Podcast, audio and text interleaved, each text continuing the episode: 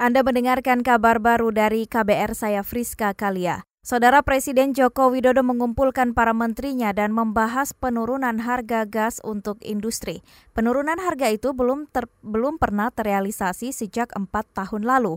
Menurut Jokowi ada tiga skema menurunkan harga gas untuk industri, yaitu mengurangi pungutan penerimaan negara bukan pajak dari penjualan gas, mewajibkan pengusaha migas untuk memenuhi kebutuhan migas domestik, dan membebaskan industri mengimpor gas.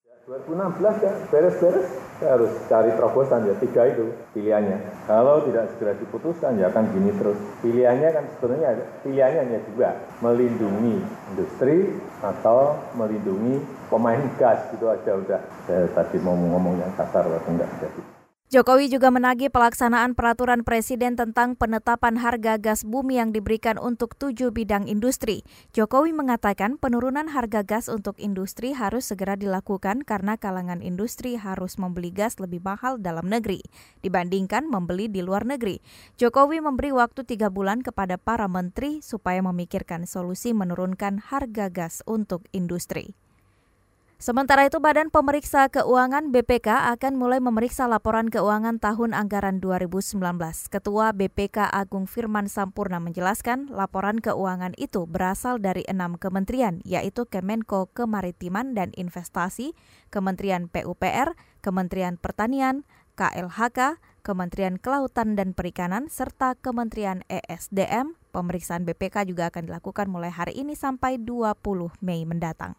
Beliau mengambil kebijakan, keputusan untuk melakukan itu lebih awal dengan pertimbangan bahwa dalam waktu dekat kita akan melaksanakan ibadah puasa dan uh, diharapkan agar uh, sebelum ibadah puasa berakhir, walaupun mungkin proses auditnya masih berjalan ya Bu, tetapi proses pengujian, pengumpulan data dan informasi sudah bisa kita selesaikan. Jadi tinggal uh, diskusi tiga pihak atau tripartit diskusi. Ketua BPK Agung Firman Sampurna menambahkan pemeriksaan laporan keuangan tahun anggaran 2019 antara lain meliputi pembelanjaan barang dan persediaan, penerimaan negara bukan pajak, juga piutang negara. Kita beralih ke informasi lain, pemerintah memastikan seluruh daerah mendapat perhatian dan fokus yang sama dalam hal penanggulangan banjir dan longsor akibat cuaca ekstrim.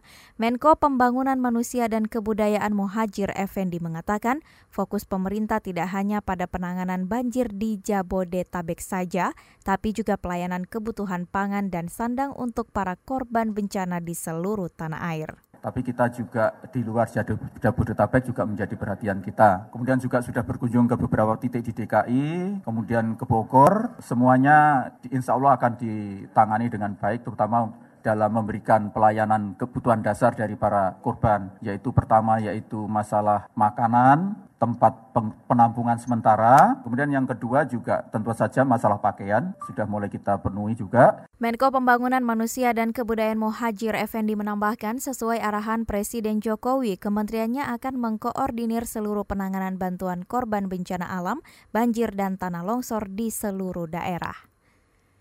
Saudara kita menuju ke Aceh, Kepolis, Kepolisian Lok Sumawe menangkap seorang anggota kelompok kriminal bersenjata yang meneror dan memeras menggunakan senjata api terhadap Camat Sawang, Aceh Utara.